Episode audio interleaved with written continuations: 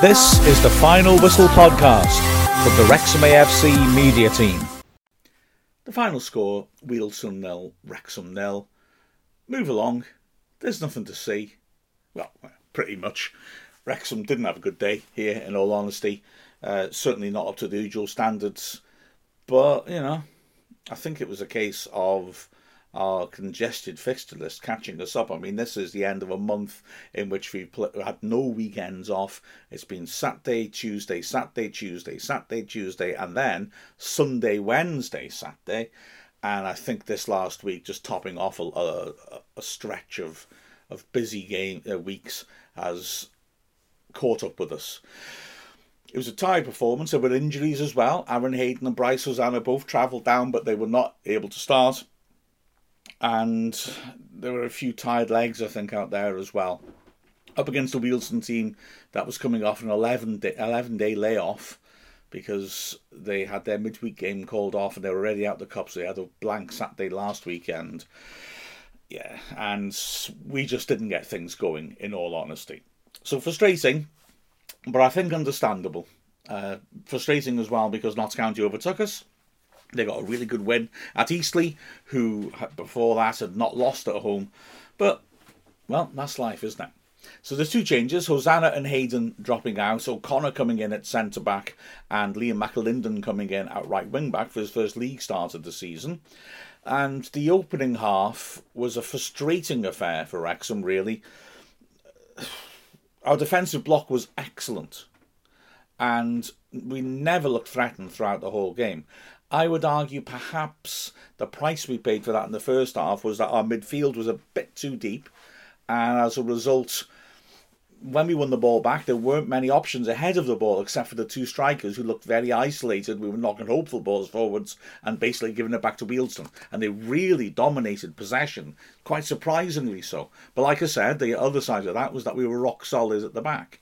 In fact, there's only really two attacks by Wealdstone I think are worthy of any mention. They both came in the first 20 minutes, and as you'll see in a moment when I describe them, they weren't exactly too threatening.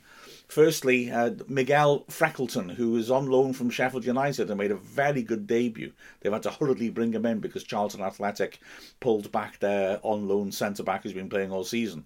He played a nice ball to the edge of the area for the lone striker, Olomola. He burst into the box, but Tom O'Connor did very, very well, just covering behind his other centre backs, forcing Olomola wide and then blocking his shot comfortably to go behind for a corner. Nice, smooth play by O'Connor, read the game well. And then a couple of minutes later, Obiero, who was lively down the right hand side, surged forwards, stuck in a cross. Tunnicliffe headed it clear. Kinsella, about 25 yards out, hit a powerful left footed volley, but it was always going a good couple of yards wide of the right post. Howard was unconcerned. Really, that's it from Wealdstone. Olomola had a shot right at the end of the first half from about 25 yards, which went a long way over. They didn't threaten Wrexham's goal, in all honesty. But Wrexham weren't threatening either. We did come back into it a little bit more in the latter stages of the half. O'Connor, who was probably our best source of passing out from the back, played a super ball in the half hour to McFadzean. He punched across into the near post and Freckleton did really well inside the six yard box to beat Palmer to it, or Palmer who had a tap in similar to the one he scored at Scunthorpe. Good defensive work. And then in the 39th minutes came another opportunity for Palmer, and by some distance, the best opportunity of the match. It came when Lee, who was fee- sort of fading in and out of the game, did well to carry it to the edge of the D and, and get win a foul. He took the free kick, the wall blocked it, but it bounced back to him and he had a good picture of what was going on around him. So he swiftly worked the ball out to the right hand side of the penalty area where James Jones had some space. He stood an inviting ball up beyond the far post. Palmer jumped above his man and attacked it and met it with a powerful close range header. But Sam Howes, the keeper, did really well to come across and parry it. It was an excellent save. It was one of those, as I said in the commentary on Wrexham player, it was very much it was you know a lot of goalkeepers actually let goals in in those situations which were unnecessary because they're so ingrained that they want to do that Peter Schmeichel handball goalkeeper thing where you spread your arms and legs out wide and hope to get a block on it. But Howes was able to get quite close to Palmer and therefore didn't make the mistake of sticking his arms out. He, he made that jump, but he raised his hands above his head to go towards the ball because he was close to Palmer, and that was what allowed him to save it. An excellent save. So, no score at half time. Second half started with a similar fashion. Um, Wrexham started after about an hour to, to begin to get into things a, a, bit more threateningly. A nice passing move swept the ball from left to right. Lee feeding Young, who helped her quickly to McAlinden. McAlinden cut in from the flank into the box, took on his man, dumped him on the floor with a nice little wriggle. But then his end product was really disappointing. In fact, it was difficult to tell if it was a shot or a cross. It certainly was a poor effort at either and an easy save for the goalkeeper. A few minutes later, another good ball out by O'Connor from the back. Palmer breaking down the left channel did really well to cut inside, but his shot from the corner of the six yard box was well blocked. And when it ricocheted back out, Palmer tried to feed McFadzean, but the pass was too hot to handle, and McFadzean could only run into trouble and lose it. Wrexham made changes to try and come back into the game. In the 69th minute, Palmer, who looked tired, came off and Dalby came on. And in the 78th minute, Jordan Davies replaced James Jones. And Davies did well in the 12 minutes plus added time that he was in. With six minutes left, he teed up Wrexham's other big chance, really.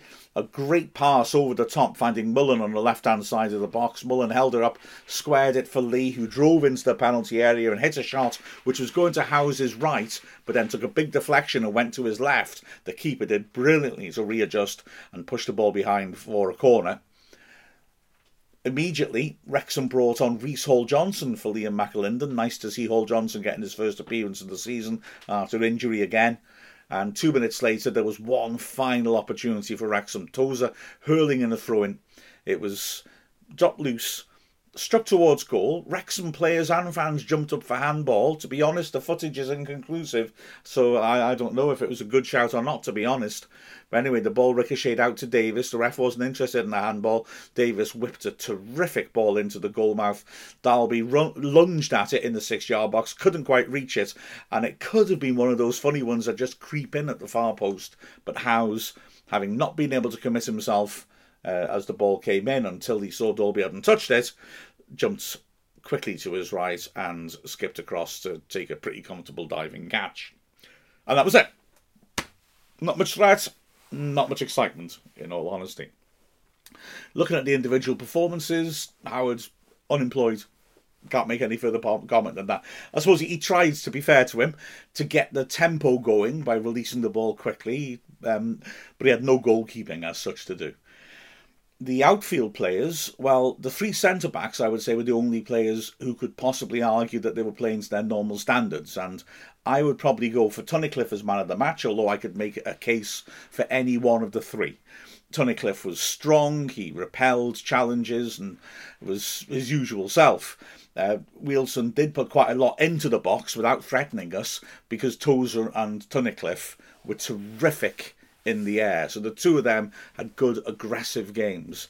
Um, O'Connor did very well, I thought as well. He made some good, did some good work on the cover, as I mentioned, with that chance when he forced the striker wide and then blocked his shot. He also, as I said, was passing the ball out well from the back. So good performance by O'Connor.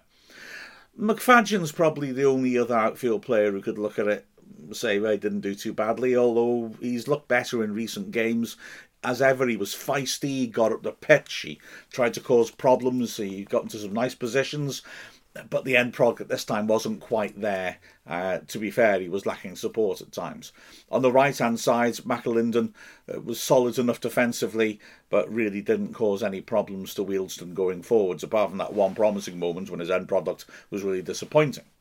The centre of midfield, they worked hard, but most of their good work was in their own half, a bit too deep for my liking. Young, again, made some good challenges, but wasn't driving the ball forwards as he likes to.